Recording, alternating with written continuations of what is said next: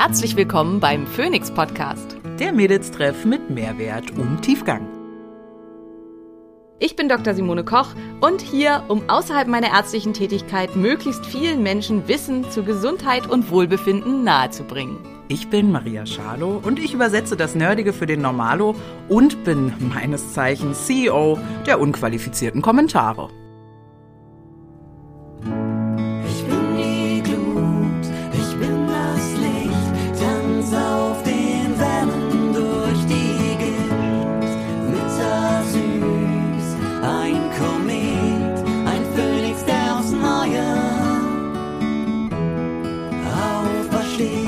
Dieser Podcast dient der reinen Wissensvermittlung.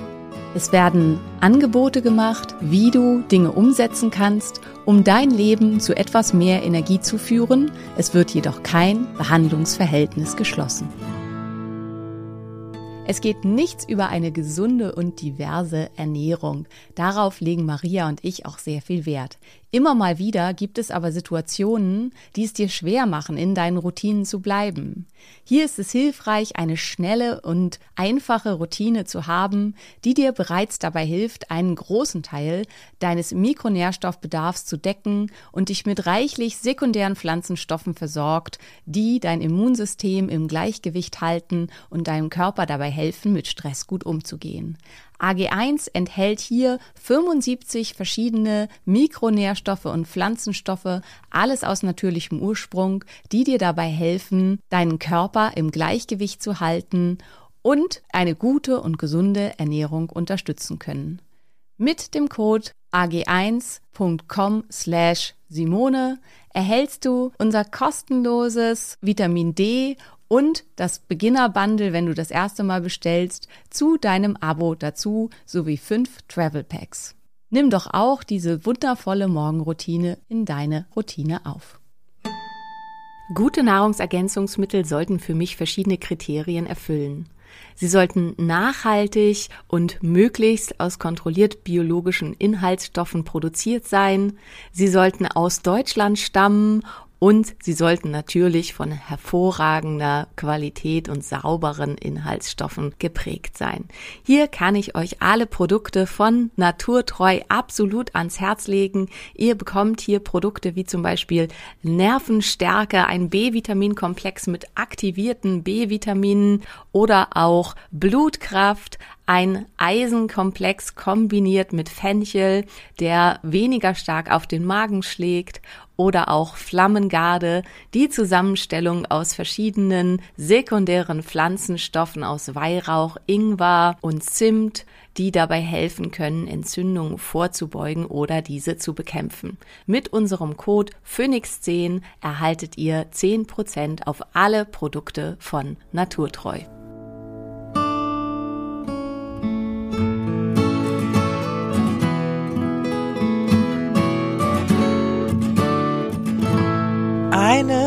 Wunderschönen guten Tag, liebe Wissensgemeinde rund um eure liebsten beiden blonden Frauen. Dieser Podcast ist anti-blonde Frauenwitze ähm, because wir haben die schlauste für mich in meiner Welt, aber vielleicht auch in Realität schlauste Blondine hier im Podcast äh, gecastet, die es geben kann. Und wir haben mal wieder eine Q&A-Folge für euch mit dabei. Die Verabredung war ja, dass wir so alle vier, ich glaube, da sind wir auch drin, ne? Alle vier. Ja, ich glaube auch, wir müssen so bei vier Folgen sein oder irgendwie so. so einmal im Monat äh, versuchen, eure Fragen zu beantworten. Denn kann es euch ja mal sagen, mittlerweile haben sich hier über 100 aufgelaufen. Wir werden also niemals bei Null ankommen. Ja, sehr wahrscheinlich nicht, weil ähm, via die der ähm, der was magst du eigentlich lieber, Simone? Orden des Phönix oder Phönix Ultras? Ähm, ich finde den Orden des Phönix witzig, weil ich halt ja auch äh, Harry Potter Fan bin. Und der Bücher übrigens, die Filme sind okayisch, Ja. aber ähm, ihr wisst ja, ich bin die, die, die, der Bücherwurm und finde, kein Film reicht jemals, jemals an ein gutes Buch heran. Ja. Und ähm, Was aber auch daran deswegen- liegt, dass die Bücher viel detaillierter beschrieben sind und auch ja natürlich auch auch nicht immer Sinn ergeben, aber die Filme ergeben einfach ganz oft keinen Sinn. So. Aber äh, Ja, ich glaube oft, weil da halt dann zehn Szenen rausgeschnitten Ja. wurden, die dem ganzen Sinn gegeben hätten, weil Ja. das halt nicht mehr untergepasst hat. Also das ist ja was, was ich auch gerade bei meinem Buch erlebe, äh, dass halt dann tausend Sachen weggeschnitten werden, also weggestrichen werden und dann denkt man, hm, jetzt gibt es irgendwie nicht mehr so richtig Sinn. Aber ähm, ja, also ich glaube, so geht das halt auch den Machern von Filmen. ja. Und ähm, manchmal muss man da dann halt auch durch.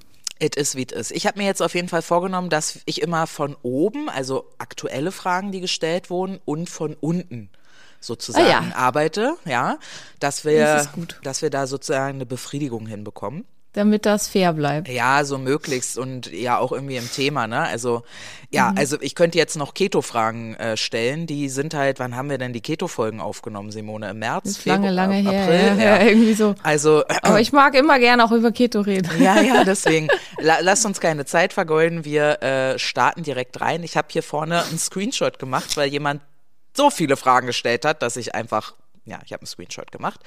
Äh, leitet ein mit, ich habe da mal eine Frage. Wenn man so gut wie keinen REM-Schlaf hat, aber alle Tipps in Sachen Stress, Supplemente, äh, Magnesium, Ashwagandha, Meditation, Yoga, Stress, bla bla bla, befolgt. Was sollte man bestmöglich untersuchen, um da mal auf den grünen Zweig zu kommen? Hab nämlich gestern eure Schlaftraumfolge, ja, die war ja auch, was war das, Folge 7, Ja. ähm, gehört und bin danach meinen äh, Tracker durchgegangen und bin fast vom Stuhl gefallen. Kein Wunder, dass ich morgens so am Arsch bin. Also, ich kann einen Teil der Frage beantworten. Die Tracker sind nicht immer gut. Jetzt kommt Dr. Simone Koch. Genau, also das ist erstmal das Erste. Also viele haben ja jetzt Urwa, hat ja ein Update gemacht, hat halt einiges geändert an seinem Algorithmus und plötzlich sind die Schlafdaten ganz anders. Was vielleicht für, also dann äh, wir haben wir halt ganz viele oder ich ganz viele so erschreckte Zuschriften gekriegt, jetzt ist alles ganz anders und so weiter. Und das ist halt genau der Punkt. Mm, Also viele haben egal bei was diese Idee, das sei alles 100 Prozent. Also sei das jetzt halt äh, so ein Tracker oder sei das halt auch ähm, Laborwerte oder so. Ähm, keine Laboruntersuchung ähm, hat eine Spezifität und Sensitivität von 100 Prozent. Manche, also wenn man zum Beispiel guckt, man kann auf Candida im Urin untersuchen, also auf Abbaustoffe von Candida. Und dieser Test hat nur eine Sensitivität, das heißt, äh, er findet ja wirklich, wirklich heraus, ob derjenige Candida hat oder nicht, von 20 Prozent. 20 Prozent. Das heißt, 80 Prozent der Leute, die irgendwie einen systemischen Candida haben, werden mit diesem Test nicht erkannt. Das heißt, wenn du den Test machst und der ist negativ, dann heißt das halt erstmal noch gar nichts und dann muss man eben weiter gucken. Und so ist es bei ganz vielen anderen Sachen auch und so ist es halt auch bei diesen Trackern. Und ähm, die sind nach wie vor sehr fehleranfällig ich habe da mit jemandem, der in dem Bereich arbeitet, wo in der Programmierung dieser Tools und ähm, in der Programmierung von AIs, also für Firmen, die das halt machen, ähm, länger drüber geredet und die Fehleranfälligkeit liegt wohl in etwa auch bei 25 Prozent. Das heißt, ähm, also die, die Richtigkeit, also die Sensitivität dieser Daten liegt halt etwa bei 75 Prozent. Das heißt, es kommt immer noch relativ viel Bockmist dabei raus. Und das muss einem halt auch klar sein. Ähm, zum Beispiel, was ein Problem ist, was ich weiß von den Hardcore-Kraftsportlern und Kletterern in meinem Freundeskreis, unserem Freundeskreis. Mittlerweile hat Maria die ja irgendwie alle annektiert. Ja, naja, ich bin ja, ich bin ja auch deine. Äh, Weil du so ein wundervoller, großartiger Mensch bist und alle dich lieben. Ich Ja, weiß. das auch. Das natürlich, äh, das ist natürlich die Grundlage. Aber ich bin ja auch einfach der Meinung, ich bin deine platonische Ehefrau. Na, deswegen, Ja, ja, Ma- Maria findet jeder, der mit mir muss erstmal auch mit ihr. Ja, also Entschuldigung. Ja, aber du warst, du warst ganz woanders, ja, die Klettern. Genau, auf jeden Fall ähm, haben die zum Teil, die haben halt viel Hornhaut an den Händen und an den Fingern. Und zum Beispiel das kann halt massiv die äh, Schlafdaten verschlechtern. Weil dann kann der Ring nachts, wenn der so ein bisschen verrutscht und dann auf diesen Kalussen liegt, also auf diesen ähm, Hornhautschichten über den Fingern, dann misst er dann nicht mehr richtig. Und dann ermittelt er dann, man sei wach gewesen oder kann halt eben nicht ermitteln, dass REM-Schlaf stattgefunden hat oder so. Und ähm, das kann da halt eben auch äh, eine Fehlerquelle sein. Ja, und es gibt diverse andere Fehlerquellen. Also das ist schon mal so das Erste. Stimmt das wirklich? Wenn du halt morgens immer total geredet aufwachst und es geht dir wirklich kacke vom Schlaf her, dann würde ich halt sagen, dann lohnt es sich wirklich mal zu gucken, ob man mal ein, zwei Nächte im Schlaflabor verbringt, um das wirklich zu verifizieren. Weil die genauesten Daten, was das alles angeht, kriegt man halt aus dem Schlaflabor. Ähm, Alternative wäre so ein bisschen, ja, sophisticated, das sind halt so mh, Elektroden, die auf die Brust aufgeklebt werden, die über ähm, medizinisches EKG die Daten ermitteln und äh, viel, viel genauere Bewegungssensoren haben. Das haben wir während unseres Fastenretreats gemacht bei unser, all unseren Teilnehmern. Und da kriegt man nochmal deutlich bessere und ähm, validere Schlafdaten. Also äh, das wurde gegengetestet, gegen Schlafdaten aus dem Schlaflabor. Problem ist hier, die Firma, die die Dinger hergestellt hat, ist pleite.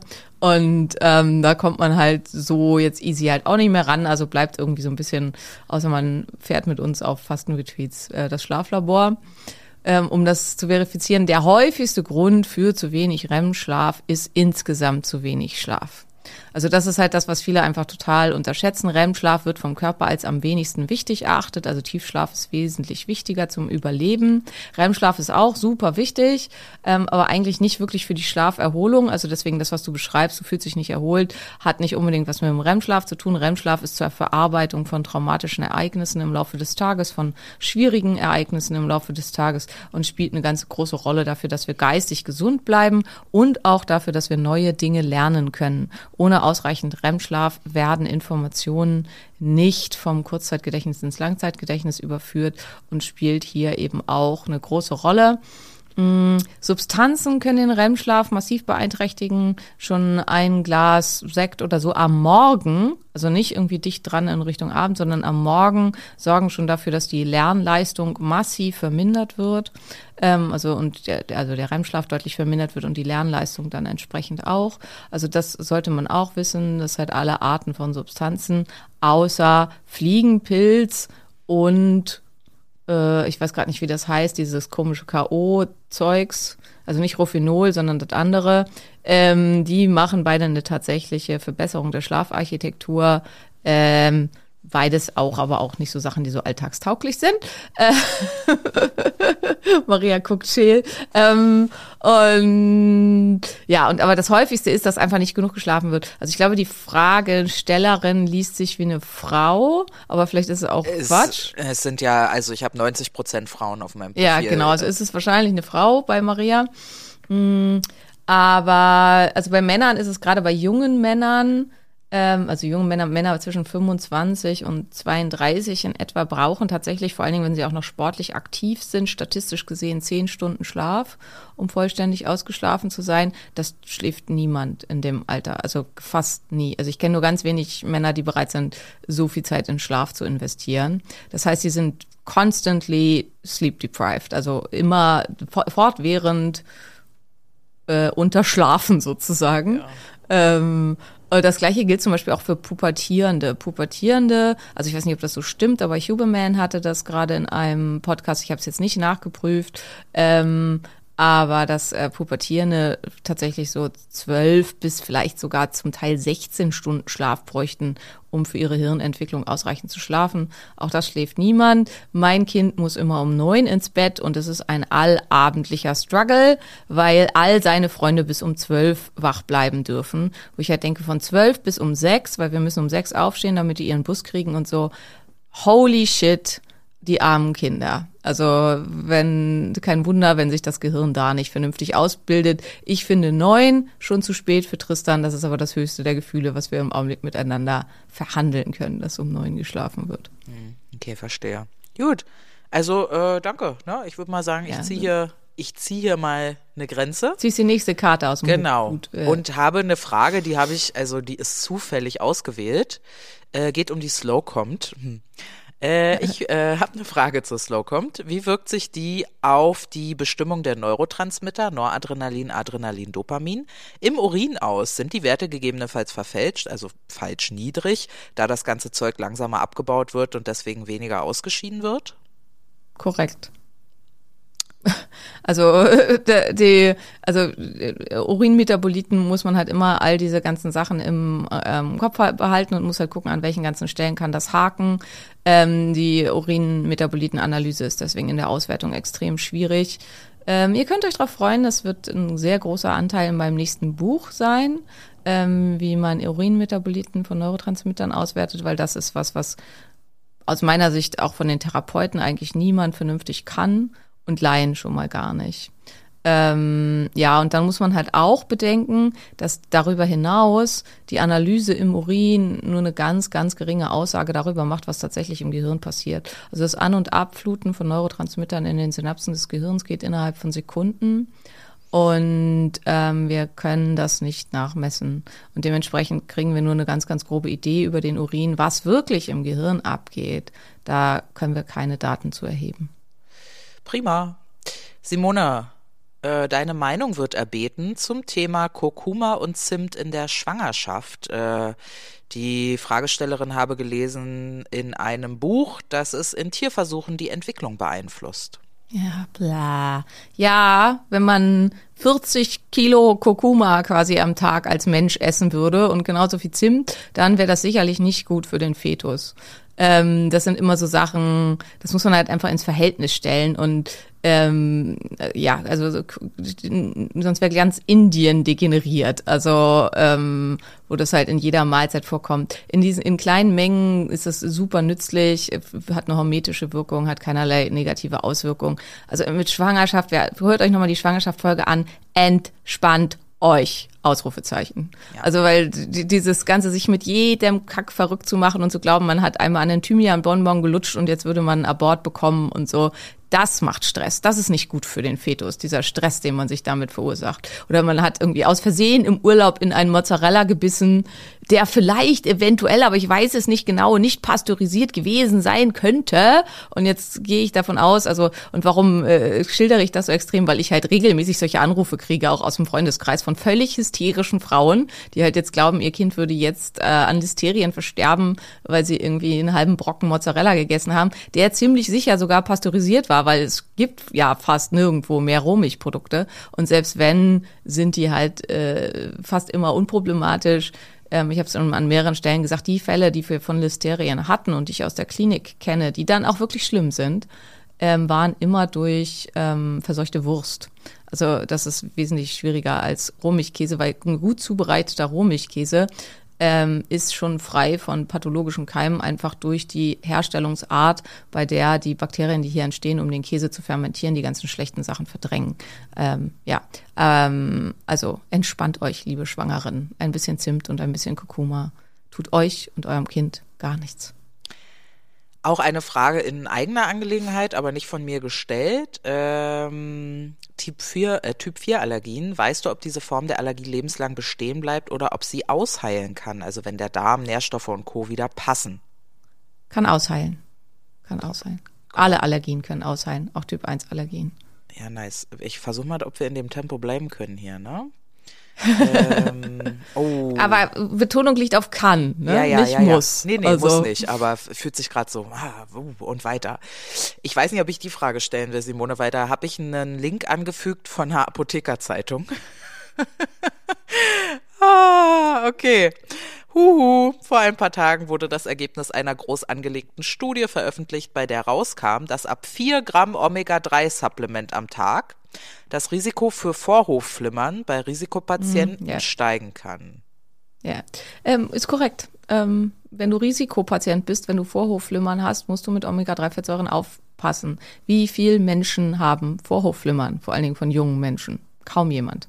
Und das ist halt wieder dieses, ähm, wenn du Vorhofflimmern hast, dann weißt du das. Du wirst nicht jetzt durch ähm, Omega-3-Fettsäuren plötzlich Vorhofflimmern kriegen. Und die Wahrscheinlichkeit, dass du halt da Schwierigkeiten bekommst oder dass äh, du erhöhte Entzündungswerte hast, dass viele Dinge in deinem Körper nicht ausreichend funktionieren, weil du einen Omega-3-Fettsäurenmangel hast, ist viel, viel, viel, viel, viel, viel höher, als dass du ein Vorhofflimmern hast. Und ähm, also die Prävalenz unter jungen Menschen und also Marias und meine Follower sind halt also äh, ich habe kaum Follower, die über 50 sind, ähm, ist halt quasi nicht vorhanden. Und das, das ist immer dieses, ja, also ich weiß immer noch nicht, was das soll, dass in diesen Zeitschriften und so ganz viel, also im Augenblick gibt es ja einen riesen Trend, egal welches Supplement schlecht zu machen und egal welche hanebüchene Studie auszugraben, um den Leuten Angst zu machen. Ähm, also es ist korrekt, ähm, Vier Gramm, glaube ich, das ist falsch zitiert. Das war mehr. Ähm, es geht vor allen Dingen um den, um das Verhältnis von Omega-3 zu Omega-6-Fettsäuren. und es wird nicht empfohlen, dieses Verhältnis über 13 Prozent hinsichtlich der Omega-3-Fettsäuren zu bringen bei Vorhofflimmern. Ausrufezeichen. Bei Vorhofflimmern. Das kann ich halt nur immer wieder betonen, weil das halt eben, ähm, ja, und Vorhofflimmern ist Vorhofflimmern. Vorhofflimmern ist nicht, ich habe ab und zu mal Herzstolpern. Das hat mit Vorhofflimmern nichts zu tun. Also es gilt halt nicht für alle Arten von Herzrhythmusstörungen oder für irgendwas. Im Gegenteil, bei den meisten Herzrhythmusstörungen sind Omega-3-Fettsäuren total hilfreich. Es geht wirklich nur um Vorhofflimmern. Und das ist halt eine ganz spezielle Art der ähm, Herz äh, Weiterleitungsstörung und ähm, die im Alter nachher nicht mehr so selten ist, die aber bei jungen Menschen fast nie auftritt und die vor allen Dingen auftritt durch eine hohe Entzündung und ähm, durch Probleme mit dem, also durch jahrelange Probleme mit zu hohem Blutzucker, durch insgesamt ein erhöhtes Morbiditätsrisiko und so weiter. Und Omega-3-Fettsäuren können im Vorhinein präventiv verhindern, dass es jemals zu diesen Sachen kommt. Und das ist halt so dieses, was so tricky ist, weil den Leuten wird Angst gemacht, die zu nehmen und dann entwickeln sie vielleicht später einen Vorhofflimmern, wo sie es dann halt wirklich nicht mehr nehmen können. Aber ja, hm. Punkt. Genug it. in Rage geredet. Völlig okay. Ich habe hier einen Themenwunsch mit reingeschrieben, wo ich mal mit dir ja hier auch immer gerne äh, diskutiere, ob du kurz was dazu sagen willst oder ob wir das irgendwann mal als Thema machen. Und zwar, und das wird mir auch häufiger geschrieben im Moment, Thema Cholesterin. Willst äh, ja, also da brauche ich jetzt Thema Cholesterin, also da kann man tatsächlich fünf Stunden drüber reden. Ist ein super, super komplexes Thema. Ja, wollen wir das auch ähm, mal machen oder ist einfach, also würdest du sagen, also ist tatsächlich ist, ist es genetisch und so. Nee, also darf man Cholesterin essen? Ja, go for it. Alle, bitte. Also Cholesterin ist super wichtig, ist der Ausgangsstoff aller Steroidhormone. Wer keine familiäre ähm, Hypercholesterinämie hat oder eine ähm, ApoE4-Mutation kann völlig problemlos und sollte auch Cholesterin essen. Cholesterin aus der Nahrung spielt so gut wie gar keine Rolle auf die Auswirkungen unseres Blutcholesterins. Ähm, fast alles an Blutcholesterin wird vom Körper selbst synthetisiert und ähm, auch wieder recycelt ähm, also hat ganz, ganz, ganz geringen Einfluss. Nahrungskolesterin ist komplett rehabilitiert. Selbst die Deutsche Gesellschaft für Kardiologie und die amerikanische Heart Association ähm, haben inzwischen Statements rausgebracht, dass Nahrungskolesterin irrelevant ist. Das wurde nur einfach nicht laut verkündet, weil sie dafür hätten sagen müssen, sorry, wir haben uns massiv geirrt. Ähm, Moment. Bitte. Also ich kann 174 Eier am Tag essen, jetzt mal vergessen wir einfach mal, wie gesund 175 Eier am Tag ja, sind, ja, aber ja. bezogen aufs Cholesterin, weil hohe Cholesterinwerte im Blut kommen gar nicht von dem, was ich esse, sondern wovon? Exakt. Sag bloß, du wusstest das nicht. Wirklich nicht? Ich wusste das nicht, nein. Simone, wir sind befreundet, aber wir teilen uns nicht ein Gehirn, okay? Nicht alles, was du ja, weißt, aber ich dachte, wir haben da schon 200 Mal drüber gesprochen. Das ist halt so eine, das ist so eine Legend, die man einfach nicht los wird. Das ist furchtbar. Also es ist, ähm, also wenn du da Interesse dran hast, begoogle dich mal und zwar vernünftig. Lies nicht bei Zentrum der Gesundheit oder irgendeiner anderen Schwurbelseite, sondern ähm, also es gibt auch äh, zum Beispiel einen Professor, ich glaube aus Mainz oder so für Kardiologie, der da ganz viel, der hat auch super tolle YouTube-Videos dazu gemacht und so. Also ähm, Nahrungskolesterin ist vollständig rehabilitiert, außer man hat bestimmte genetische Apparationen, die halt tatsächlich einen da anfällig Erzähl dir mal ApoE4, meinst du? Und? Ja, ApoE4 und das andere sind komplizierte, also das sind keine SNPs, sondern das sind okay, äh, komplizierte genetische Erkrankungen. Für alle, die es interessiert, zu ApoE4 haben wir einen Podcast, ne? Ja, ja, ja, haben wir im Podcast. Genau, da haben wir einen Podcast ähm, gemacht. Es gibt auch noch ein paar andere, also es gibt auch noch ein paar Snips, die hier auch mitverantwortlich für sind. Aber das sind halt auch Menschen, die wissen das dann. Also die halt, ähm, die haben halt immer ein erhöhtes Cholesterin und die müssen dann halt ein bisschen da, äh, da vorsichtig sein. Ähm, ansonsten, wer halt auch immer ein erhöhtes Cholesterin hat, sind halt Leute mit metabolischem Syndrom. Das ist Teil des metabolischen Syndroms. Also bist, bist du zu fett und bist du insulinresistent, dann hast du halt auch ein erhöhtes Cholesterin. Ähm, hierfür ist nicht das Nahrungskolesterin verantwortlich. Hier legen wir dir dann auch sämtliche Folgen unsererseits von zu Insulinresistenz an Her ans Herz. In dem Moment, in dem du aufhörst, Maria sagt auch immer Fett, ich sage jetzt einfach Fett. In dem Moment, in dem du aufhörst, Fett zu sein und insulinresistent zu sein, wird sich auch dein Cholesterin vollständig normalisieren. Ja.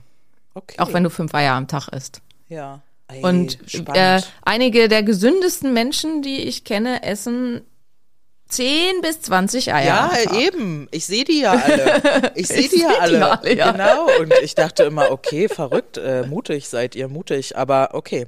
Ähm, wird bei, bei Cholesterin Statine verschrieben? Ja, wenn, ja, wenn das super hoch ist, werden auch Statine ja, verschrieben. Ah, ja, genau. Das war nämlich Und auch, auch einige Frage, andere Geschichten. Die ich, mh, die ich neulich bekommen habe, weil die Leute das dann, das hat wohl viele Nebenwirkungen und so. Gut. Auch das alles kommt im neuen Buch. Ach also Gott. Cholesterin ist auch ein gutes, als großes Thema. hätten, als hätten wir uns abgesprochen hier für die Bedeutsamkeit von Dingen. So, dann gehe ich mal wieder ganz nach unten in der Liste. Das war jetzt hier alles relativ weit oben. Dauert einen Moment. so. Frau ist super gut vorbereitet. Ja. Also, habe gerade die Folge gehört und finde sie sehr informativ. Mein Thema im Moment ist Mastopathie und die Frage, ob bioidentisches Progesterongel diese verbessert oder eher verschlimmert. Bin ratlos, da ich es einfach nicht in den Griff kriege. Also erstmal ähm, nur über bioidentisches Progesteron wird sich das nicht verbessern. Ähm, hier stecken halt auch oft irgendwelche SNPs dahinter. Ähm, hier ist die COM zu nennen, aber auch die MAO ähm, in Zusammenhang mit Deaminooxidase, äh Quatsch, Deamino, doch, Deaminooxidase problematischen Problematiken in Zusammenhang mit Glutathion-Problematiken und das alles kann halt Störungen im Östrogenmetabolismus machen und kann dafür sorgen, dass es halt immer bestehen bleibt. Das heißt, man muss komplex hieran arbeiten. Man kann aber oft durch Progesterongel zumindest eine Beschwerdeverbesserung erzielen, beziehungsweise durch Progesteroncreme. Das übliche verschriebene Progestogel hat nur einen Anteil von Progesteron von einem Prozent, meine ich. Das ist sehr, sehr wenig. Um wirklich hier halt eine Wirkung zu erzielen, braucht man eventuell höhere Dosen bis hin zu 10 Prozent. Da kann man dann oft einfach eine Beschwerdeverbesserung erreichen in dem Bereich. Es kann das Ganze auch schlimmer machen, wenn der Körper das Progesteron, was man dazu führt, über diverse Umwege umsetzt in Östrogen.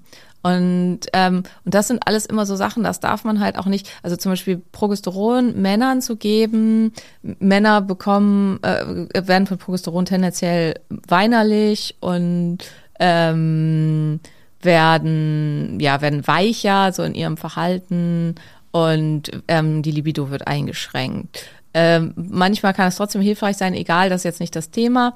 Aber was Progesteron auch macht, ist, wenn man es oral nimmt, das macht super müde. Das wird umgesetzt in Allopregnandilol und Allopregnandilol macht super müde. Und deswegen gibt es Leute, die das äh, gegen Sch äh, schlafmäßig nehmen. Und dann gibt es halt Männer, die das, wenn die das in höherer Dosierung nehmen, das eher als einen Testo-Boost merken und halt eine erhöhte Libido davon kriegen und so weiter. Warum? Weil ihr Körper super aktive Enzyme hat, die das umbauen über verschiedene Abbauwege in Testosteron. Und das gibt es halt auch bei Frauen, wo das nicht Progesteron bleibt und dann halt nach unten hin über den Aldosteronweg dann abgebaut wird, sondern die über verschiedene Umwege daraus mehr Östrogen machen. Und dann führt das zu einer super Empfindlichkeit der Brustwarzen, zu noch mehr Brustschmerzen, zu Brustspannen und all diesen Geschichten. Und deswegen ist es auch hier wieder, es ist komplex. Hormone, ich weiß, ihr mögt das nicht, aber es ist immer wieder mein Aufwand, Hormone gehören in die Hand eines ausgebildeten Experten, Schrägstrich Arztes. Aus guten Gründen ist das äh, Verschreiben und Kaufen von Hormonen ohne ärztliche Anweisung, ohne Rezept in Deutschland verboten. Und ähm, mit damit irgendwas irgendwo raufzuschmieren und nicht zu wissen, was damit passiert, ist super gefährlich. Also don't mess with hormones. Das ist echt das, was ich da, weil da, man kann damit Schäden auslösen, die man eventuell nie wieder gut machen kann. Ja, ja, genau. Ja.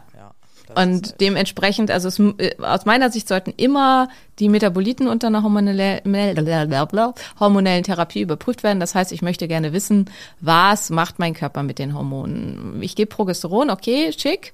Aber wo geht das Progesteron hin? Bleibt das Progesteron? Wird das ganz was anderes? Wird es vielleicht sogar in Testosteron umgesetzt? Es gibt Frauen, die kriegen Pickel von Progesteron und ähm, kriegen also Akne, nicht nur Pickel, sondern kriegen richtig Akne davon und ähm, bemerken tatsächlich auch eine Vergrößerung der äußeren Genitalien und solche Geschichten, ähm, weil die halt auch massiv umsetzen in Testosteron. Und deswegen, also das ist nicht so simpel und das ist mitunter auch ein bisschen gefährlich. Okay. Und deswegen, ähm, Ja, Kannst du dir jemanden, vorstellen, der eine Folge machen zu. Mastopathie oder ist das eher Nö. nee? Ehrlich gesagt, nö. also, ähm, ja, vielleicht irgendwann mal, aber Masturbatie, also es ist halt, ja, könnte man mal machen, betrifft auch ziemlich viele. Ja, ja, könnte man schon mal machen. Nein, okay, ja doch. Ich, ich glaube, so ein bisschen ist bei mir immer der ganze Gyn-Kram, ah, ich will jetzt nicht sagen, interessiert mich nicht mehr so, aber ich habe das ja so lange, so intensiv gemacht, dass ähm, das für mich so Sachen sind, für die ich jetzt aktuell nicht so brenne. Aber wenn ich da jetzt drüber nachdenke und mich reindenke, dann wäre das schon auch nett und gut. Ja. Okay, sehr schön. So. Äh, was sagt denn Dr. Äh, Mohne zu Entgiftung mit anorganischem Schwefel? Fragt die Bernadette. Ja, ähm, also Schwefel für ganz viele Entgiftungsprozesse in unserem Körper benötigen wir Schwefel. Ähm, also hier ist vor allen Dingen das Glutathion zu nennen. Glutathion ist eine Verbindung, die sehr viel schwefelhaltige Aminosäuren enthält und damit unser Körper die Sachen bauen kann, braucht er Schwefel und da kann das halt tatsächlich hilfreich sein. Schwefel allein entgiftet mal erstmal gar nichts. An bestimmten Stellen können sich halt bestimmte Sulfid- und Disulfidbrücken bilden, die halt dann auch hilfreich sind. Was man immer im Hinterkopf behalten muss, das ist als ein ziemlich häufiger SNP, ist die sogenannte CBS, äh, der CBS-Polymorphismus, den ich auch trage und Menschen mit einem CBS-Polymorphismus ähm, können Schwefel schlecht abbauen und reichern den an und können dann massive Beschwerden von Schwefel kriegen. Also wenn ich zum Beispiel MSM nehme oder so, dann fängt innerhalb kürzester Zeit mein ganzer Körper und mein Urin und alles an mir nach Schwefel zu stinken. Ich krieg tierisch Kopfschmerzen und fühle mich einfach nur noch scheiße. Und ähm, dieser SNP hat eine ähm, Penetranz, glaube ich, von 10 Prozent irgendwie so. Und also das ist natürlich wieder krass gebiased, weil ich das hab. Aber ich arbeite deswegen halt fast gar nicht mit MSM und mit Schwefel, weil mir geht's halt so schlecht von Schwefel, dass ich das meistens nicht benutze. Aber einigen hilft es massiv. Ich persönlich arbeite dann tatsächlich einfach lieber mit Glutathion, ähm, weil dann kriege ich wirklich das, was ich halt wollte. Ja. Cool. Äh, Kaffeeeinläufe mit Logolsäure. Ach, Die tun mir gut, aber das, ich würd das wird mir zu schwurbelig, die beantworte ich nicht. Ah ja, okay. Also das sind halt alles so, also diese ganzen auch mit dem Schwefel und so, das sind halt viel einfach ganz alte Techniken von vor 40, 50, 90 Jahren, wo man halt auch diese ganzen Sachen noch nicht kannte. Man wusste nicht, was ist Glutathion, man wusste nicht, warum hilft Schwefel dabei, dass man sich besser fühlt und dass besser, man besser entgiftet und so. Und das sind halt, das hatte damals seine Bewandtnis, aber die Menschen, die das quasi erfunden haben und da Programme zu erstellt haben, sind inzwischen entweder wirklich tot oder scheintot. Und ähm, das ist halt auch immer ganz, ganz wichtig, das mit im Hinterkopf zu halten. Also ich habe jetzt, jetzt auch von jemandem, der sehr, sehr populär ist, so ganz viel Arbeiten gelesen, einfach weil es mich interessiert hat. Und das ist halt alles aus Anfang der 90er. Das ist 30 Jahre her. Und ähm, also nur weil was da mal eine gute Bewandtnis hat, heißt das halt nicht, dass wir eventuell nicht inzwischen auch in unserem Verständnis der Biochemie und unserem Verständnis, was steht tatsächlich dahinter, viel, viel weiter sind. Und das ist halt äh, zum Beispiel mit dem Schwefel ist halt so einer der Punkte, dass wir inzwischen wissen, was macht denn der Schwefel in unserem Körper? Und wir können halt direkt an die Prozesse rangehen, denen der Schwefel hilft. Und warum soll ich dann halt noch Schwefel geben, der eventuell an anderen Stellen Probleme in meinem Körper auslöst? Von Kaffee einlaufen halte ich gar nichts. Punkt. ja, okay. Sie wollte Also ist super wissen, viel Koffein. Warum es einem damit besser geht, ist, weil ich mir krass viel Koffein über die Schleimhaut reinhau. Und wenn ich halt jetzt äh, 150 Milligramm Koffein als Koffeintabletten nehme, dann fühle ich mich auch super und bin total on und keine Ahnung. Aber das liegt halt nicht äh, daran, weil das halt so gesund ist, sondern weil mein ganzes Nervensystem auf 180 ist. Weil du ein bisschen halt auch. ballerst, liebe äh, Zuhörerin. ja? hast, du, hast du dir ein bisschen einen reingehauen. Ähm, auch Ja, und schön. ich, also ihr wisst ja, also für mich ist äh, Einläufe ist halt so ein bisschen, also ein Unter, es ist natürlich, wenn man eine krasse Fehlbesiedlung des Dickdarms hat, dann können, also vor allen Dingen auch probiotische Einläufe können dann tatsächlich hilfreich sein. Aber auch da würde ich halt keine Kaffee-Einläufe nehmen, sondern ähm, probiotische Ein- Einläufe, um halt äh, dafür zu sorgen, den Darm ja mal auszuspülen und da halt gute Bakterien in den Bereich hinzubringen. Das müssen dann hohe An Einläufe sein. Das ist halt auch ein bisschen komplizierter. Aber prinzipiell ist beim Darm meine Einstellung so ein bisschen so ähnlich wie bei der, bei der Gebärmutter. In der Gyn sagt man immer Hände weg vom Uterus, also zumindest die guten Gynäkologen. Und ähm, ja, beim Darm würde ich halt auch sagen, Hände weg vom Darm. Also alles, was halt so massiv in die Integrität des Darms eingreift, ist schwierig, außer der Darm ist halt hardcore gestört. Also wir hatten ja die SIBO-Folge und ähm, wenn sowas auftritt, dann kann Einlauf und so hilfreich sein, aber ich würde da auch jetzt keine Koffeineinläufe machen. Sauber. Oder Kaffee. Ja. Ah, verstanden. Äh, Zusammenarbeit Kreatin und Insulin. Google war nicht hilfreich, in Klammern. Ja, bei Google habe ich immer Krebs. Also das höre ich auch auf. Das mache ich auch nicht mehr zu googeln. äh, stimmt es, Ähm, dass. Ja? Ja, Ja, ja, ja, stimmt es, dass Kreatin von Insulin in die Muskelzelle gebracht wird und deshalb nach kohlehydrathaltiger Mahlzeit eingenommen werden soll. Muss ich passen? Ich glaube nicht. Aber müsste ich nachschlagen im Biochemiebuch. Ich bin aber, also wüsste ich jetzt überhaupt nicht. Kl- Klingelt bei mir nix. Insofern würde ich denken, ist Quatsch. Okay, sehr gut. Aber äh, kann sein, also wie gesagt, Pathways müsste ich biochemisch nachgucken. Sorry, ich habe auch nicht jeden einzelnen Pathway im Kopf. Voll gut. Simone, das würde dich hier freuen. Ich kenne kaum eine Ärztin, die so schonungslos ehrlich ist wie Simone. In Klammern, danke dafür. Sorry. Nee, in Klammern danke dafür. Hallo, freut sich drüber. Daher habe ich so ein Vertrauen in euch und möchte Simones Meinung zu, Alter, Kryoly Kry- Kryolipolyse. wissen. Kryolipolyse. Ja. Ja.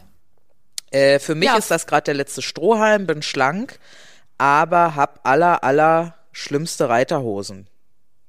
So, ist Lass es sie sinnvoll? absaugen. Okay. Also äh, Kryolipolyse funktioniert, aber ähm, macht kann massive Dellen machen, macht, macht massive Nekrosen in dem Bereich eventuell, sieht ganz oft hinterher scheiße aus. Also ähm, und es ist halt jetzt, also geht's ja irgendwie um Kosten, aber wenn du eine vollständige Kryolipolyse-Behandlung machst, bist du irgendwie auch bei 1.000, 2.000 Euro. Ähm, und wenn du halt zu einem guten äh, Chirurgen gehst, dann zahlst du für einmal absaugen und Laser zahlst du auch irgendwie um die 3000 Euro, wenn du das unbedingt weghaben willst. Lass es von jemandem, der das richtig gut macht, absaugen. Das ist ein ästhetisches Werk. Das ist nicht schwierig. Also das kann man echt so quasi, also wenn man so ein Gerät hat, könnte ich das hier quasi im Hinterhof machen, machen auch einige. Ähm, das erfordert aber ein gewisses ästhetisches Geschick. Also das hat was mit Kunst zu tun. Und ähm, weil es ist wirklich halt so eine Art Skulpturbuilding. Und wenn man halt die Krypolö- Kry Kryolipolyse macht, dann spritzt man halt einfach nur die Sachen da rein, also Phosphatidylcholin und Vitamin B12 und legt dann da, nee, Vitamin B6, legt dann da die, diese Kryo Fettels drauf und dann sterben halt da die Fettzellen und dann muss man einfach hoffen, dass der Körper das irgendwie sich nett zusammenstellt und wenn man Glück hat, dann ist das so und wenn man Pech hat, dann sieht es hinterher total scheiße aus und Ja, deswegen das wollen wir nicht empfehlen. Insofern war sie wieder ehrlich. Ja. Und ja, und, und es wird halt oft äh, als schonender und einfacher verkauft, das stimmt aber gar nicht wirklich. Also weil es macht halt auch massiv Nekrosen in dem Bereich, das macht massive Entzündung und ähm, Nekrose ist totes Gewebe, ne? Genau. Und das ist gar nicht gut. Nie gut, gar nicht gut. Ja. Tod klingt nicht gut im Zusammenhang mit Körper. Ähm, nächste Frage. Ich habe leider, ach so, Triggerwarnung Essstörung. Ich habe leider aufgrund meiner Essstörung meine Tage verloren und deswegen Osteoporose mit grad mal 30 Jahren. Ich habe mich umgehört und gemerkt, dass es extrem vielen Mädels so geht und keiner genau weiß, wie es weitergehen soll. Die Ärzte sagen, dass es unheilbar ist und lassen einen komplett im Regen stehen. Mir ist klar, dass Kalzium und Bewegung den Prozess aufhält, aber kann man ihn rückgängig machen bzw. etwas von seiner Knochendichte wiederbekommen? Jede Studie, jedes Buch ist immer nur für alte Frauen und nach den Wechseljahren geschrieben. Vielen Dank. Aus Wien. Ja. Also man kann das auf jeden Fall rückgängig machen, sogar sehr gut. Ähm, alles andere wäre irgendwie auch ganz schön gruselig. Also weil äh, es ist halt auch, jetzt sagen wir mal, was weiß ich, Tina hat gerade eine extrem schlechte Phase und nimmt 40 Kilo zu. Ähm, dann könnte ja ihr Körper niemals dieses Gewicht tragen, wenn sie vorher 50 Kilo gewogen hat und jetzt 90 wiegt. Das ist ja gar nicht, gar kein völlig unplausibler Fall. Dann würde ihre Knochen ja alle unter ihrem neuen Gewicht zerbrechen. Das ist nicht der Fall, sondern der Körper ist wunderbar in der Lage, dass die Osteoplasten die Knochen entsprechend verstärken. Andersrum ist es genauso. Wer ähm, sehr, sehr schwer war, hat tatsächlich dicke Knochen, schwere Knochen, das ist ja immer das, was man immer gesagt Ich habe einfach schwere Knochen. Ähm, also dicke Menschen haben wirklich schwerere Knochen, weil die halt dieses Gewicht tragen müssen. Und in dem Moment, in dem sie abnehmen, baut der Körper das halt auch wieder ab, weil er es einfach nicht mehr braucht. Ähm, wie man dafür sorgen kann, dass äh, das trotzdem aufgebaut wird, ist, indem man den Körper zwischendurch schwer macht. Das heißt, das, was hier nützlich ist, ist Krafttraining mit ähm, wirklich viel Gewicht. Ähm, entweder man arbeitet mit der Langhantel oder so, da brauchst du dann aber auf jeden Fall einen Trainer wegen der Osteoporose, weil das Verletzungsrisiko ja erhöht ist. Ähm, und dann nach Möglichkeit äh, über einen längeren Zeitraum, also eher ein bisschen höheres Volumen und ein mittelhohes Gewicht. Was super, super hilfreich ist, ist das Tragen von Gewichtswesten oder Rucksäcken mit Gewicht drin. Also es gibt so Rucksäcken, die haben dann so Metallplatten da drin und damit dann wandern gehen, spazieren gehen und so weiter. Die, jede Belastung auf dein Gesamtskelett und desto, das sind halt Rumpfbelastungen. Also deswegen wäre auch mit der Langhantel, also es wäre Squats sind hier das nützlichste und Deadlifts. Aber ich würde mit Squats anfangen. Ähm, ja, oder eben halt mit der Gewichtsweste rumlaufen und so in Zusammenhang mit einer hoffentlich dann wieder guten hormonellen Lage. Sobald solange du amenorrhoisch bleibst, also kein Östrogen mit im System hast, kein Progesteron im System hast, wird das nichts werden. Das heißt, äh, vor allen Dingen musst du Gewicht zunehmen, auch sonst wird das nichts werden. Du brauchst ja Masse. Also wenn es keine Baumaterialien gibt, kann auch keiner was bauen. Ähm, das heißt, erster Schritt ist die Essstörung in den Griff bekommen, Normalgewicht erreichen, möglichst die ähm, Mens zurückerlangen. Wenn das nicht möglich ist, ähm, brauchst du einen vernünftigen Therapeuten, der dich physiologisch substituiert mit einer bioidentischen Hormonersatztherapie und dann eben über diese sportlichen Maßnahmen und dann kann man tatsächlich die Knochendichte massiv wieder verbessern. Ähm, und dass das nicht funktioniert, nicht heilbar ist und so, ist einfach Unsinn. Ähm, es gibt dazu tatsächlich eine gute Sta äh, Studienlage, dass das sehr gut wieder funktioniert. Calcium bringt relativ wenig. Hm. Abgefahren. Danke dafür. Äh, kurze Frage mit bestimmt langer Antwort. Ähm, ganz grob, wie hat Simone bei ihrem Sohn, als er klein war, den Darmaufbau gemacht? Gestillt. Okay, das war also, aber dann doch eine kurze Antwort.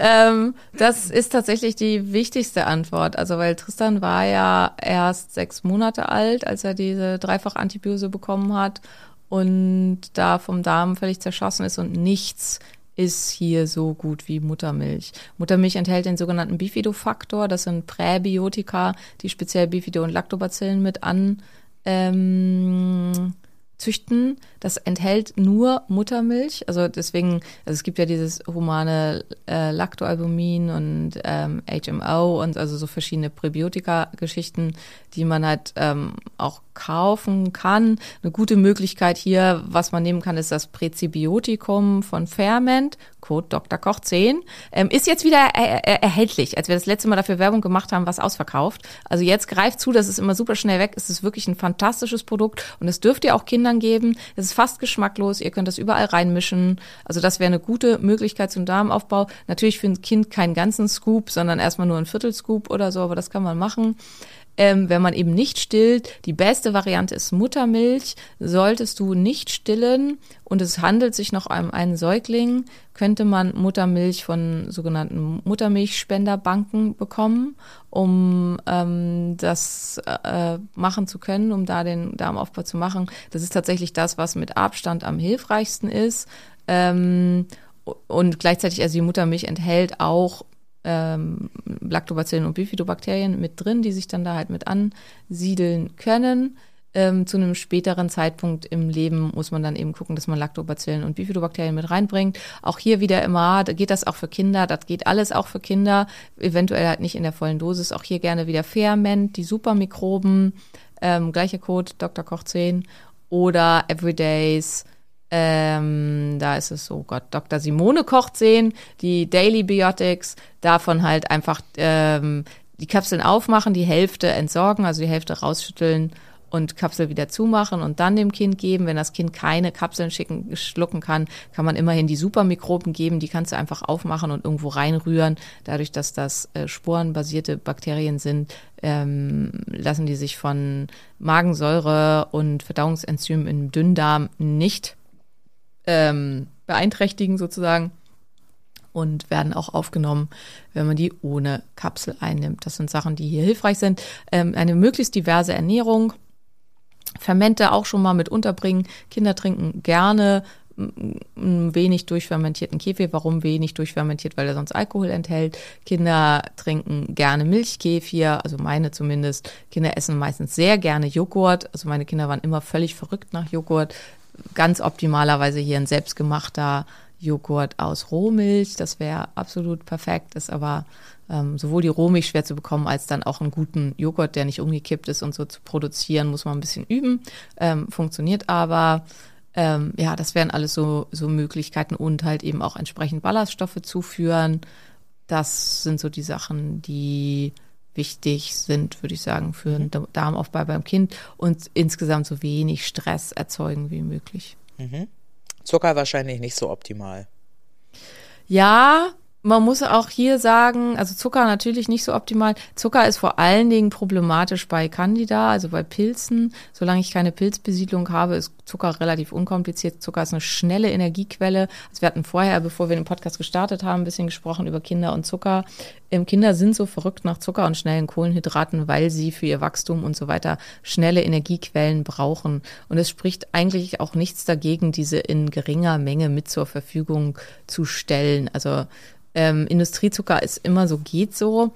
Ähm, aber prinzipiell, ob ich jetzt halt eine halbe Packung mit Joule-Datteln oder irgendwie, äh, weiß ich nicht, einen Kuchen mit Honig esse oder ich benutze stattdessen, was wesentlich günstiger ist, ähm, stinknormalen Haushaltszucker. Da habe ich natürlich dann keine Mineralstoffe und nichts mit drin. Die muss ich dann andersweitig mit reinkriegen. Ist aber wesentlich weniger schlimm. Also vor allen Dingen bei schlanken, das ist jetzt wichtig, ne? Bei schlanken, sportlichen, sich viel bewegenden Kindern. Bei ähm, dem Kind, was irgendwie den ganzen Tag nur auf der Couch verbringt und bereits 20 Kilo Übergewicht hat, Marina winkt schon fröhlich, ist Zucker eine Katastrophe. Ja. Also das muss man halt einfach. Meine Kinder dürfen Zucker. Also ihr könnt ja jetzt alle furchtbar äh, die Hände über den Kopf zusammenschlagen und so weiter.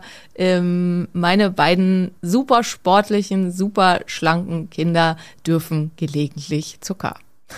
Ja, es gibt sogar. Steht morgen in der? Bildzeitung. Simone Ja. Koch hat Es gibt gesagt. sogar eine Süßigkeiten-Schublade bei euch in der es gibt Küche. eine ja, Süßigkeitenschublade, die ist ja, nicht abgeschlossen oder so. die, Gut. sehr wenig frequentiert wird von meinen Kindern. Nee, wenn, Ähm, wenn dann von mir, wenn ich da bin zu Besuch. Ja. Genau, von, von, von Maria und wurde früher sehr, sehr viel andersweitig frequentiert und die Kinder sind jetzt sehr froh, dass niemand mehr ihre Süßigkeiten-Schublade beklaut. Ja, das, das ist gut. Ich bringe auch immer was mit. Ich klaue nicht, ich bringe was mit und lasse dann da Stimmt, genau. ja. Äh, woher glaubt Simone kommt immunologische Sterilität? Ähm, Inkompatibilität. Wir sind nicht alle miteinander kompatibel. Kannst du also, kurz ähm, erklären, was das ist?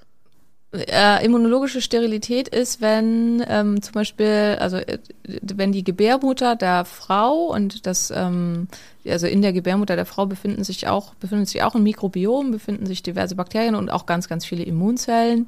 Und wenn die das Sperma des Mannes angreifen und zerstören, ähm, und das als fremd erkennen und zerstören. Das ist natürlich für das betroffene Paar furchtbar und ganz, ganz, ganz traurig.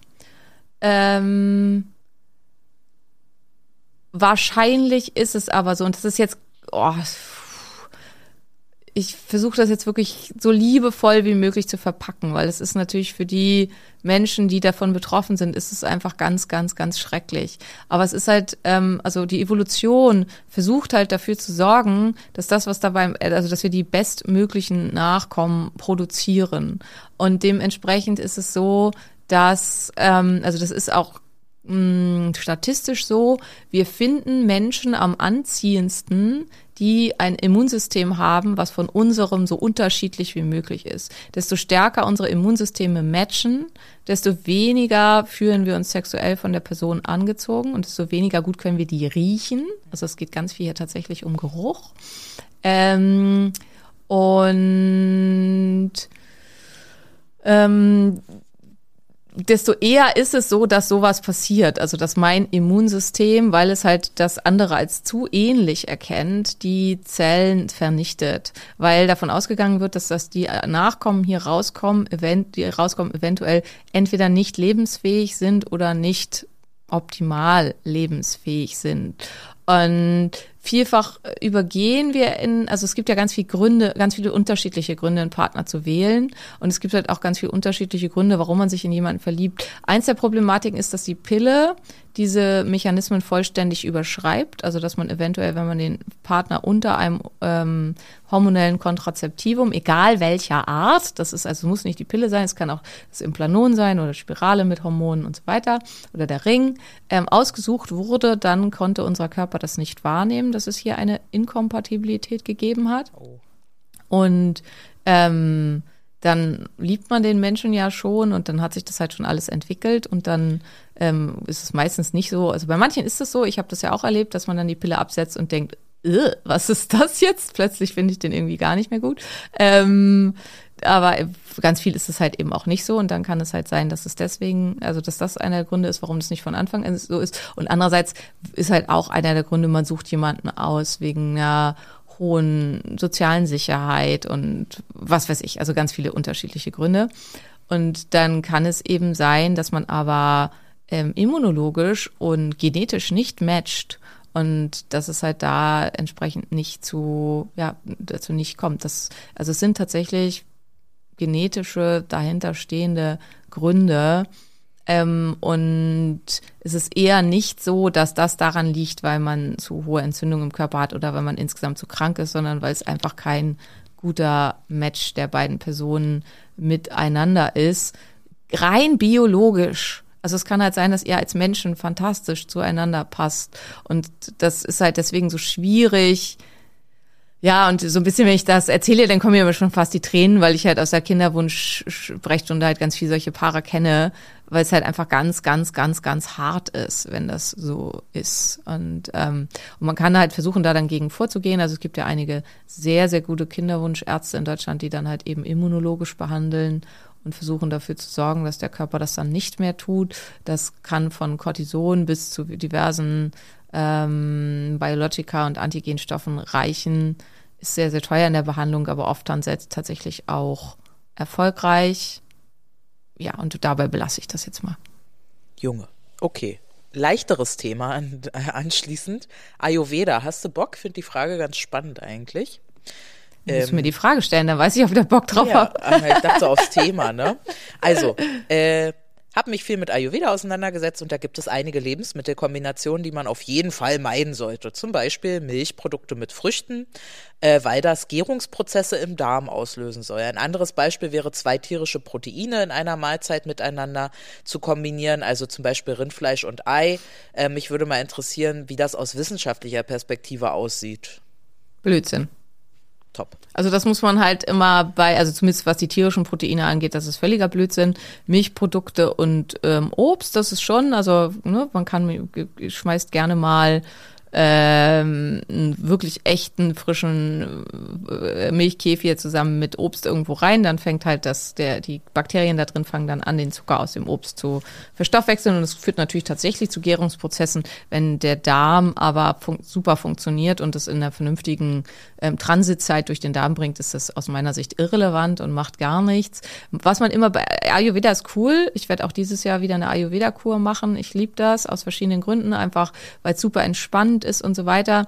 Die Ernährung des Ayurvedas halte ich persönlich für sehr fragwürdig. Also zum einen muss man sagen, die zielt ja ab auf ähm, eine bestimmte, also auf Menschen, die sehr, sehr stark körperlich tätig waren und auch schon sehr früh ihren Morgen mit sehr intensiver körperlicher Tätigkeit begonnen haben, weswegen dann ein sehr, sehr kohlenhydratreiches Frühstück eine gute Idee ist. Das ist es für den normalen Schreibtischtäter absolut nicht. Und viele haben massiv Probleme mit einer ayurvedischen Ernährung dann darunter. Und ähm, man muss halt sagen, ja, es ist eine 5000 Jahre alte Lehre.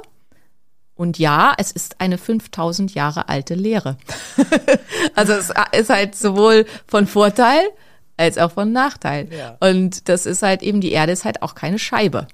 Was man halt vor 5000 Jahren noch dachte. Und ich finde einfach bei diesen ganzen Konzepten, und das ist ja auch das, was, was ich mache, man kann sich ganz viel Gutes dabei rausnehmen und vieles kann Denkanstoße sein, aber man sollte alles immer noch mal hinterfragen. Und das Übernehmen vor allen Dingen von Sachen, die total alt sind, nur weil man das schon immer so gemacht hat, ist einfach schwierig. Und, und deswegen ist auch alles, vieles von dem, was ich jetzt erzähle, wenn wir in zehn Jahren nochmal reden, muss ich vielleicht sagen, sorry, wir haben inzwischen neue Daten, sieht jetzt halt ganz, ganz anders aus. Ähm, und das ist das, was Wissenschaft ausmacht, aber was auch uns als Menschen ausmachen sollte. Wenn wir immer bei dem bleiben müssten, was wir irgendwann mal gesagt haben, das wäre ja furchtbar. Ach Gott, da wäre ich noch mit meinem ersten Freund zusammen. Ja. Mm. Ja. Ja, nee. Habe ich verstanden. Also auch im Beziehungskontext, das habe ich jetzt auch in letzter Zeit mehrfach festgestellt, es lohnt sich ab und zu mal nachzufragen, ob der andere immer noch dieser Meinung ist. Also nur weil jemand mal vor vier Jahren gesagt hat, ja, also äh, das oder das wäre für mich überhaupt keine Option, sollte man nicht glauben, dass das vier Jahre später immer noch so ist, sondern vielleicht, wenn man den Wunsch danach hat, nochmal nachfragen. Weil es kann halt ziemlich gut sein, dass sich das geändert hat. Ah ja, willst du die Geschichte dazu erzählen? Klingt spannend. Nein. Nein. Oh, okay. äh, okay, machen wir weiter im Text. Ähm, woher kann extreme Wetterfühligkeit kommen? Bei Wetterumschwüngen bekomme ich Symptome wie Kopfschmerzen, Schwindel, Kraftlosigkeit, Benommenheit, Heißhunger, depressive Stimmung, Müdigkeit. Alter, das sind aber unangenehme Symptome. Früher war das mal anders. Zusammenhang mit den Hormonen? Fragezeichen. Mm, Ja, auf jeden Fall Zusammenhang mit den Hormonen. Äh, meiner Erfahrung nach ist das eine Problematik im Entgiftungssystem, die was zu tun hat mit der Schilddrüse, also mit T3, weil äh, Wetter, also es hängt dann ja mit Temperaturen meistens zusammen und die Anpassung an Temperaturschwankungen und so weiter sind T3 abhängig und T3 ist für alles andere verantwortlich und kann halt wirklich, wirklich für alles andere, also alle Hormonesysteme hängen halt in irgendeiner Weise am T3. Und ähm, ja, wenn da so massive Symptome sind, wäre das das Erste, wo ich gucken würde. Ich würde mal regelmäßig die Basaltemperatur messen. Also wie ist deine Basaltemperatur? Und dann gucken, wo dran liegt das, womit könnte das zusammenhängen. Ich habe gerade auch einen Zyklus, wo meine Basaltemperatur fast ein fast ein Grad niedriger ist als sonst. Und ich habe noch nicht so richtig durchschaut, woran das liegt, also was die Problematik ist. Ich habe so ein bisschen den Verdacht, das habe ich Maria vorher schon gesagt, also alle um mich herum hatten ja gerade Covid, meine Kinder, mein Ex-Mann, seine Freundin, unser ganzer Freundeskreis. Ähm, also und ich hatte auch regelmäßig Kontakt zu Menschen, die dann hinterher, oh ja, ups, ich bin positiv.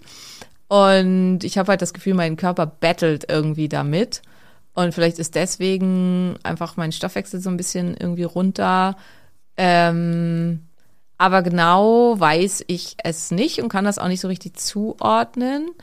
Und sowas kann dann aber dazu führen, dass man eben, also ich merke halt schon, also ich kriege dann halt stärker und massiver Renault und es ist mir halt sehr unangenehm, einfach ich empfinde Kälte als viel, viel unangenehmer und so weiter. Und ähm, da kann man halt mal gucken, die Basaltemperatur bei der Frau sollte in der ersten Zyklushälfte in etwa bei 36,2 bis 36,4 liegen und in der zweiten Zyklushälfte so bei 36,7 bis 36,9.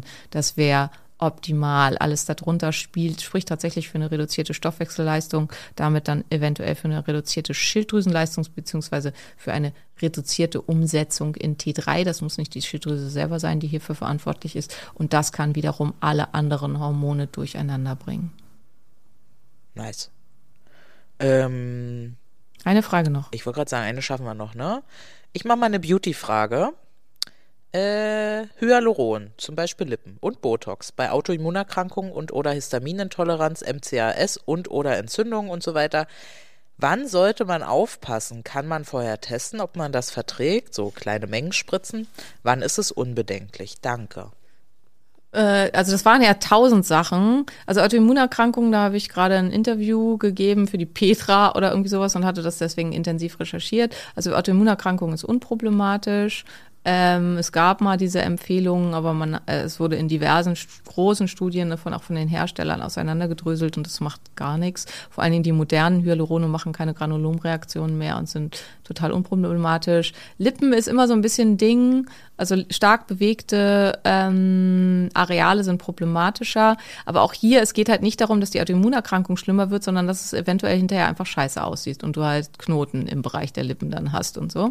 Und nicht, dass irgendwie der andere was anderes schlecht schlimmer wird. Botox scheint komplett unproblematisch zu sein, was das angeht. MCAS, ganz andere Baustelle würde ich sowas alles gar nicht machen, weil ähm, wenn du ein MCRS hast, kann es halt sein, dass egal was dich triggert und ähm, also auch kleine Mengen Spritzen würde da glaube ich nichts nützen. Also wenn du es halt unbedingt willst, musst du es einmal ausprobieren und musst halt gucken, wie es dir damit geht und wenn es dann halt richtig scheiße ist, dann hast du halt eine äh, Kohorte Mastzellen aktiviert. Herzlichen Glückwunsch, die du wahrscheinlich für die nächste halbe Ewigkeit nicht wieder befriedet kriegst. Wir erinnern uns, das sind die Berserker-Trolle ähm, und die machen dann halt richtig Alarm im Körper. Ähm, und es kann halt sein, dass es äh, ja, dass es keine Hobbit-Trupps gibt, die vorbeikommen und die wieder zur Ruhe äh, betten. Ähm, und dann machst du es natürlich nicht wieder. Eventuell ist es das aber nicht wert. Also das würde ich mir halt sehr gut überlegen, von Lippen würde ich in diesem Fall absolut abraten. Also Lippen sind hyaluronmäßig das Schwierigste. Und ich finde persönlich auch, das ist jetzt auch wieder krass gebiased, ich finde, das sieht bei jedem scheiße aus, aber es ist halt einfach auch meine ganz persönliche Meinung. Ich finde aufgespritzte Lippen schrecklich. Safa macht jetzt auch so Fadenliftings und sowas, so Beauty-Kram, oder? Habe ich gesehen? Nee, das macht sie nicht. Das macht eine Freundin von ihr. Sie stellt nur ihre Räumlichkeiten dafür so, zur Verfügung. okay. Aber ähm, ja, äh, Fäden ist auch, ne, ist ein dauerhafter Fremdkörper, würde ich in solchen Fällen, also das würde ich tatsächlich auch bei einer Autoimmunerkrankung nicht machen. Also Fadenlifting und Fäden würde ich abraten, weil das halt ein ständiger Silent Inflammation Trigger ist. Ist das nicht, Ähm, aber hatten wir uns da nicht ja. auch mal drüber unterhalten, dass das eigentlich alles blöd ist, also auch so Hyaluron und so, und dass die Stars, die immer noch so super schön aussehen mit 104 Jahren, dass die andere Sachen machen, die halt teurer sind und so, wo man nicht so leicht rankommt. Ja, Hyalur- Hyaluron kann schon, also unvernetztes Hyaluron kann super, super, super hilfreich sein, um die Hautgesundheit zu erhalten und ähm, das da auch äh, schön zu lassen. Das hat aber halt nichts zu tun mit Wangen aufspritzen oder Lippen aufspritzen oder irgendwie Sondern sowas. Unvernetztes Hyaluron kommt auf die Haut oder nimmt man das? Nee, kommt unter die Haut, aber verteilt sich dann halt in der gesamten Haut und hält einfach die Haut jung und schön. Also, so. ähm, also ist halt nicht speziell für bestimmte Gebiete und baut sich auch innerhalb von drei Monaten wieder ab. Also ist halt innerhalb kürzester Zeit dann auch wieder weg. Das ist halt, also man kann ja auch Hyaluron von außen auf die Haut schmieren und das bringt halt ziemlich wenig, weil es die Lederhaut nicht durchdringen kann. Und deswegen bringt man es dann halt einfach unter die Haut, da wo es hin soll und dann ähm, hält es die Haut halt, ja, frisch und gut durchfeuchtet. Hyaluron ist super wichtig für die Durch- Durchfeuchtung der Haut, dass die Haut ähm, einfach ja knackig bleibt sozusagen.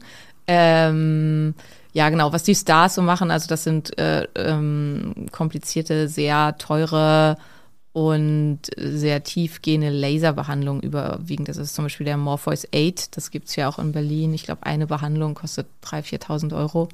Und das macht dann halt die, also da haut man halt einmal die ganze oberste Hautschicht weg und die wird dann halt regeneriert und dann sieht's halt wieder super frisch und super schön aus und so. Also es gibt so ein paar Techniken, die einfach ähm, sehr teuer sind und nochmal ganz anders aussehen. Plus, dann ist es nachher halt einfach der Chirurg, ne? Also ein gut gemachtes unteres Facelifting oder so, das äh, erreicht halt Sachen, die kannst du halt mit keinem Fadenlifting oder so hinkriegen. Fadenliftings machen halt jede Menge Narben und wenn man dann irgendwann mal ähm, chirurgisch liften lassen wollte, dann wird das ganz, ganz schwer, weil das halt dann alles vernarbt ist. Ja, also ich bin nicht so, ihr hört schon raus, ich bin nicht so ein Freund von Fadenliftings. Ich finde halt auch, es bringt nicht viel. Also die Leute, bei denen ich so gesehen habe, finde ich immer so, meh, naja. Ja, und das ist ja Geschmackssache, ne? Also wenn ihr euch die Lippen aufspritzen lassen wollt und ihr habt keinerlei Risikofaktoren und so, go for it, bitte. Wir hatten halt da auch so ein Gespräch, das, achso, genau, Joe Rogan hatte das irgendwie in seinem Podcast, dass er gesagt hat, ja, äh, ähm, man hat halt festgestellt, wenn man bei Frauen die Brüste irgendwie künstlich aufpumpt und größer macht, äh, funktioniert total gut, stehen alle mega drauf. Dann hat man sich gedacht, hm, was können wir denn noch dicker und größer machen? Äh, was vielleicht so ein ähnlicher Trigger, ah, machen wir doch mal die Lippen. Es funktioniert aber halt eben irgendwie nicht so gut. Ähm, vorsichtig gemacht, also nur eine, wenn jemand wirklich ganz schmale Lippen hat, ein vorsichtiges Aufspritzen der Kontur und äh, so weiter kann sehr, sehr schön aussehen. Aber auch hier wieder Ästhetik hat viel mit Kunst zu tun und ähm, ist ganz, ganz stark einfach abhängig von demjenigen, der es macht. Ja. Du hast Ja. gesagt, letzte Frage war die letzte Frage. Genau, ich, ich, die wir letzte sind heute, Frage. Also heute war ja hier ICE, ICE-Fragebeantwortung, ja. Ähm, vielleicht ist euch auch aufgefallen, ne? Ich habe von oben und unten genommen auch. Äh, ich hoffe, diejenigen Zu haben ihre Fragen, ja. haben ihre Fragen erkannt. Äh, Wenn da Namen drunter stehen, dann nenne ich die auch immer gerne. Ne? Wenn ihr gegrüßt werden wollt im Podcast, schreibt den Namen dazu. Und äh, ansonsten war's das, oder? Ja, danke euch für die schönen Fragen. Danke euch insgesamt für alles. Wir wünschen euch frohe Weihnachten. Ja, oh Gott. H- Merry Christmas. Genau, danke, dass ihr ähm, jetzt schon so lange mit uns hier durchgehalten habt. Fast Über zwei, Jahre. Über, oder? Ja. Haben wir nicht im September? Über. Im September Ja, kann 21 sein, ja. haben wir angefangen, ja. Da war ich Ja, noch, da war ich noch ein Fetti Bum Bum und habe mich bei jeder Folge beschwert, oh, freudloses Leben. Und Was du alles nicht zwei- darfst, genau. Und wieder 200 Euro ausgegeben. Das war der. Anfang, ja. Und das äh, Coole ist, dass ich damals gesagt habe, Maria, lass uns zusammen Podcast machen, weil ich gedacht habe, das Geheimnis von langfristig funktionierenden Podcasts ist, dass die beiden, die einen Podcast zusammen machen, sich wirklich mögen. Und bis jetzt hierhin hat es gut funktioniert. Ja, es ist halt deutlich leichter, wenn man sich, weil man sich eh verabreden will. Ne? Genau, So, dann das genau. auch durchzuhalten, auf jeden Fall. Wir wünschen euch ein wunderschönes, besinnliches, herrliches Weihnachtsfest. Wenn du alleine und einsam bist an Weihnachten, ähm, wir denken an dich und schicken dir ganz viel positive Energie und versuchst einfach für dich zu nutzen, um vielleicht Dinge zu tun, zu durchdenken und zu reflektieren, die du im letzten Jahr nicht gemacht hast. Hast du dem noch was zuzufügen? Auf gar keinen Fall. Okay, dann euch alles, alles Gute. Ein schönes Fest. Bis dann.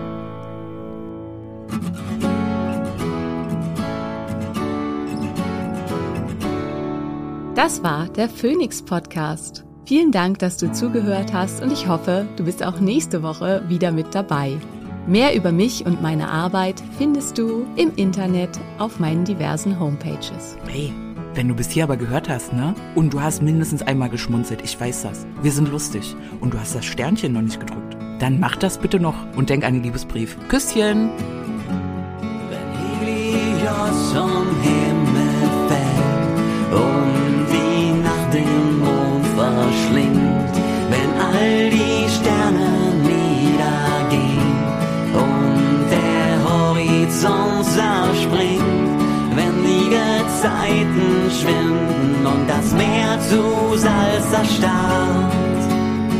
der letzte Tag naht. Ein Funke, eine Glut, das Feuer, ein Inferno, Lichterloh, im Dunkeln lächst das Ungeheuer. Der Tod, das Nichts, das Nirgendwo, erhebe dich, erring den Sieg. Tot geglaubt und aus der Asche spreiz deine Schwingen und flieg. Du bist die Glut, du bist das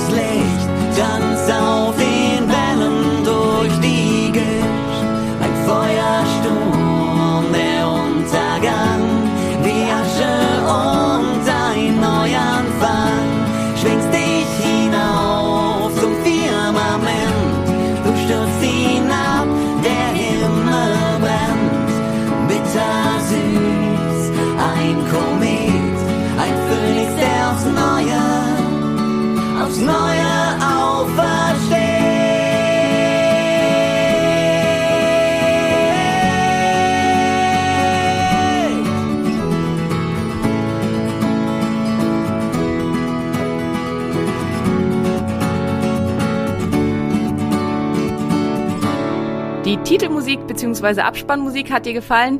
Dies sind Beauty and the Bard. Guck doch mal auf ihrer Homepage vorbei.